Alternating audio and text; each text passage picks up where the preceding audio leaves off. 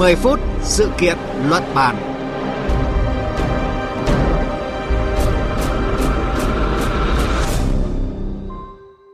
Thưa quý vị và các bạn, những ngày này thì dự án đường cao tốc Bắc Nam được quan tâm hơn bao giờ hết khi mà chính phủ yêu cầu các bộ ngành và địa phương đẩy nhanh tiến độ thi công nhằm kết nối toàn bộ hệ thống cao tốc từ Bắc vào Nam trong vòng 3 năm tới. Vậy hiện tại tiến độ các dự án thành phần đường cao tốc Bắc Nam triển khai ra sao? Vai trò chủ động của chính quyền địa phương có dự án đi qua như thế nào? Chúng tôi đề cập nội dung này trong 10 phút sự kiện luận bàn hôm nay.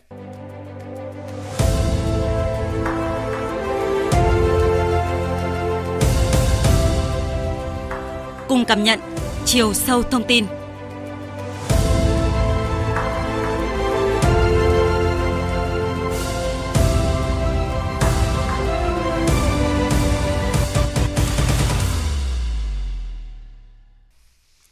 Thưa quý vị và các bạn, à, xin được giới thiệu đồng hành cùng chương trình hôm nay là phóng viên Phạm Hải, thường trú tại đồng bằng sông Cửu Long và phóng viên Sĩ Đức, Ban Thời sự VV1, Đài Tiếng Nói Việt Nam. À, xin chào biên tập viên Nguyễn Cường và thính giả Đài Tiếng Nói Việt Nam.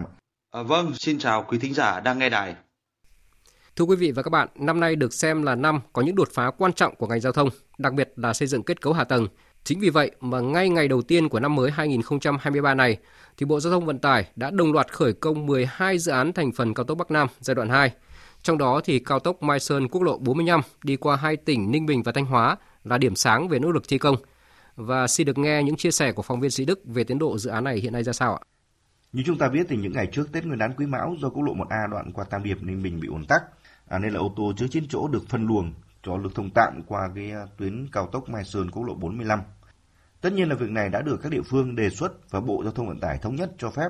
Nói như vậy để thấy được rằng cao tốc Mai Sơn quốc lộ 45 đã cận kề về đích và không còn là vấn đề nữa. À, vì vậy hiện nay thì các nhà thầu và các địa phương đang tập trung dồn sức cho dự án, đặc biệt là những ngày sau Tết Nguyên đán à, Quý Mão đã đồng loạt thi công 3 ca trên ngày. Hiện nay thì nhiều đơn vị bố trí máy móc xay nghiền đá ngay tại công trường để phục vụ thi công như là công ty Lizen hay là cái việc chủ động nguồn cung đất đắp của công ty cổ phần tập đoàn Định An nhà. Theo quan sát của chúng tôi thì đến thời điểm này cơ bản xong các cái công trình trên tuyến và khối lượng đào đắp đang triển khai đồng loạt các cái mũi đất đắp K95, 98, móng đường và nhân công để hoàn thiện các cái phần uh, xây để, để kè gia cố đá hộc. À, theo chủ đầu tư thì với cái tinh thần quyết tâm cùng với cái tình hình thời tiết thuận lợi thì sẽ đảm bảo cái tiến độ dự án hoàn thành vào tháng 7 tháng 8 năm 2023 này. Vậy thì chính quyền tỉnh Thanh Hóa đã có sự chủ động như thế nào để cùng chủ đầu tư và nhà thầu đẩy nhanh tiến độ thi công thưa anh? À, theo tôi đây là một vấn đề then chốt và có ý nghĩa quyết định đến cái việc đảm bảo tiến độ của công trình. À, thứ nhất Giai đoạn đầu thì về cái việc à, giải phóng mặt bằng, địa phương đã phải bắt tay thực hiện từ rất sớm à, với một cái tinh thần trách nhiệm rất là cao, đảm bảo bàn giao mặt bằng cho nhà thầu thi công. Và không chỉ chính quyền mà ngay cả người dân có đất của dự án đi qua cũng thể hiện một cái tinh thần đồng thuận rất là cao. Vì dự án sẵn sàng nhường đất cho dự án và vì sự phát triển của đất nước mình nữa. Một yếu tố nữa để thấy được cái vai trò của địa phương có ý nghĩa quyết định đến tiến độ của dự án cao tốc là cái việc đảm bảo đầy đủ và kịp thời cái vật liệu đào đắp À, như chúng ta biết, tuyến cao tốc Bắc Nam qua tỉnh Thanh Hóa có chiều dài khoảng 98 km, đi qua địa phận 8 huyện. À, đòi hỏi một cái khối lượng đất đá đào đắp rất là lớn.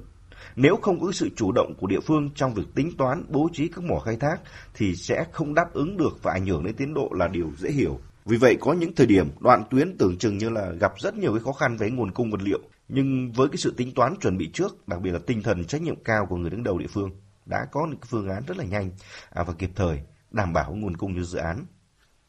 Vâng, theo quy hoạch thì mạng lưới đường bộ thời kỳ 2021-2030, tầm nhìn đến năm 2050 được Thủ tướng Chính phủ phê duyệt thì ờ, khu vực đồng bằng sông Cửu Long được quy hoạch 6 tuyến cao tốc với chiều dài là khoảng 1.166 km. Việc Bộ Giao thông Vận tải vừa đồng loạt khởi công 12 dự án thành phần cao tốc Bắc Nam giai đoạn 2 có ý nghĩa như thế nào đối với các tỉnh trong khu vực và chính quyền các tỉnh đồng bằng sông Cửu Long đã có chủ trương phối hợp ra sao với Bộ Giao thông Vận tải và các nhà thầu khi mà triển khai thực hiện dự án, à, thưa phóng viên Phạm Hải.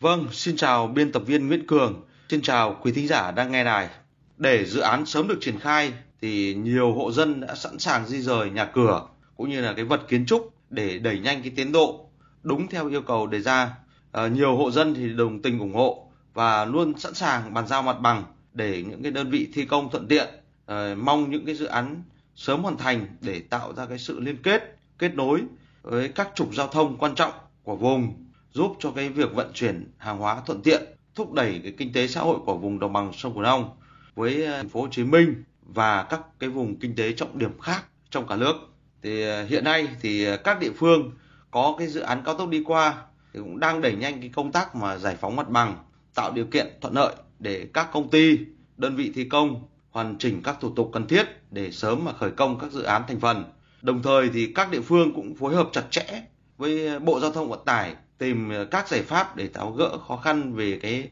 nguồn vật liệu cát, đá, đất sử dụng cho dự án. À, dự án đường bộ cao tốc Bắc Nam đang bước vào thời gian thi công cao điểm. À, đây là công trình trọng điểm quốc gia à, hiện đang được chính phủ đặc biệt quan tâm và đôn đốc về tiến độ. À, thế nhưng đến nay thì vì nhiều lý do nên một số dự án cao tốc thành phần thì vẫn đang bị vướng mắc chậm tiến độ so với kế hoạch đề ra. Và trong đợt kiểm tra thị sát vừa qua thì Thủ tướng Chính phủ Phạm Minh Chính ờ, đã đề nghị các chủ đầu tư, nhà thầu là tập trung nhân lực, phương tiện để mà đẩy nhanh tiến độ dự án. Vậy thì sau chuyến thị sát này của Thủ tướng Chính phủ thì tiến độ các dự án có chuyển biến gì so với trước ờ, thưa anh Phạm Hải? Vâng, sau đợt kiểm tra thị sát vừa qua của Thủ tướng Chính phủ đến thời điểm hiện tại thì các địa phương vẫn đang tập trung để hoàn thành công tác bồi thường, hỗ trợ và tái định cư của dự án theo yêu cầu tiến độ và một số địa phương đã triển khai công tác giải phóng mặt bằng vượt kế hoạch. Đối với dự án đường bộ cao tốc Bắc Nam phía Đông, đoạn Cần Thơ Hậu Giang thì đến thời điểm hiện tại thì Cần Thơ cũng đã bàn giao mặt bằng cái đoạn à, tuyến nối cao tốc dài 2,3 km cho chủ đầu tư thì đang chuẩn bị bàn giao uh, tuyến chính.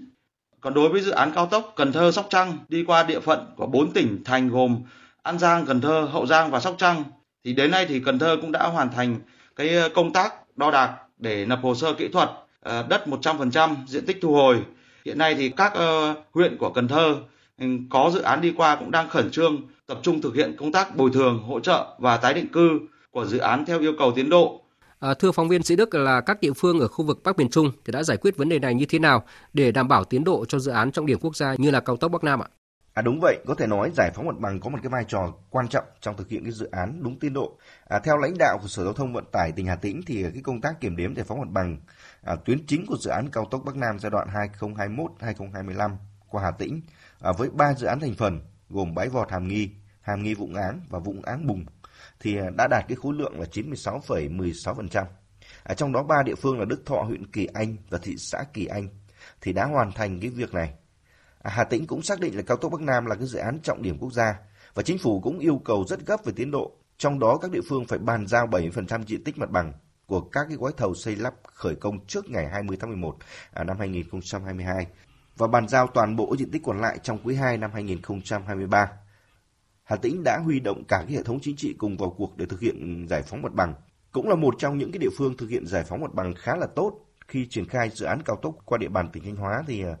đã có sự chủ động và triển khai khá là bài bản và bàn giao mặt bằng cho nhà thầu thi công à, nên là không bị ảnh hưởng đến cái tiến độ. À, kinh nghiệm được rút ra là triển khai sớm có kế hoạch, à, phương án bài bản trên tinh thần là phải công khai minh bạch, à, đảm bảo quyền lợi của người dân. Thế nhưng không phải ở đâu cũng thuận lợi như vậy. À, tại Nghệ An thì việc giải phóng đền bù đã gặp những khó khăn nhất định khi chưa nhận được cái sự đồng thuận của người dân, ảnh hưởng đến cái việc thi công của một số đoạn tuyến. Điều này cho thấy sự thiếu minh bạch, quyết liệt trong thực hiện giải phóng đền bù.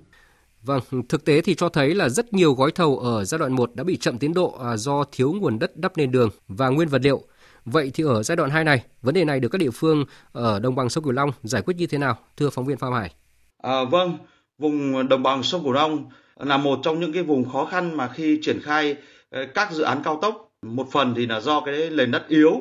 À, bên cạnh đó thì cái nhu cầu vật liệu cát đắp nền ờ, đường của cái dự án cao tốc trong khu vực đồng bằng sông Cửu Long 3 năm tới thì cần số lượng rất lớn. Trước thực trạng thiếu nguồn vật liệu thì Bộ Giao thông Vận tải thì cũng đã đề nghị thì các tỉnh Đồng Tháp, An Giang, Vĩnh Long ưu tiên cái nguồn cát cho dự án cao tốc Bắc Nam. Đồng thời thì các địa phương cũng cần có những cái hướng dẫn cho chủ đầu tư, nhà thầu thi công thì hoàn thiện các thủ tục uh, mở mỏ mới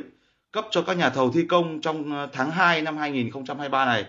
Cảm ơn phóng viên Sĩ Đức và Phạm Hải với những thông tin và chia sẻ vừa rồi. À, thưa quý vị và các bạn, giai đoạn 2 của dự án cao tốc Bắc Nam có tổng mức đầu tư là gần 147.000 tỷ đồng, phải cơ bản hoàn thành vào năm 2025. Với một khối lượng vốn cần phải giải ngân lớn như vậy, à, không chỉ ở khâu khởi công mà quyết tâm bám sát tiến độ sẽ phải được duy trì đều đặn trong suốt quá trình triển khai. À, có như vậy thì dự án mới không bị đội vốn, đảm bảo tiến độ đề ra, phát huy giá trị của công trình trọng điểm quốc gia như mục tiêu đề ra ban đầu. Và đến đây thì thời lượng dành cho 10 phút sự kiện và luận bàn hôm nay đã hết. Chương trình do biên tập viên Nguyễn Cường biên soạn và thực hiện với sự tham gia của phóng viên Sĩ Đức, Ban Thời sự VV1 Đài Tiếng nói Việt Nam và phóng viên Phạm Hải, thường trú tại đồng bằng sông Cửu Long. Chịu trách nhiệm nội dung Nguyễn Vũ Duy. Cảm ơn quý vị và các bạn đã dành thời gian lắng nghe.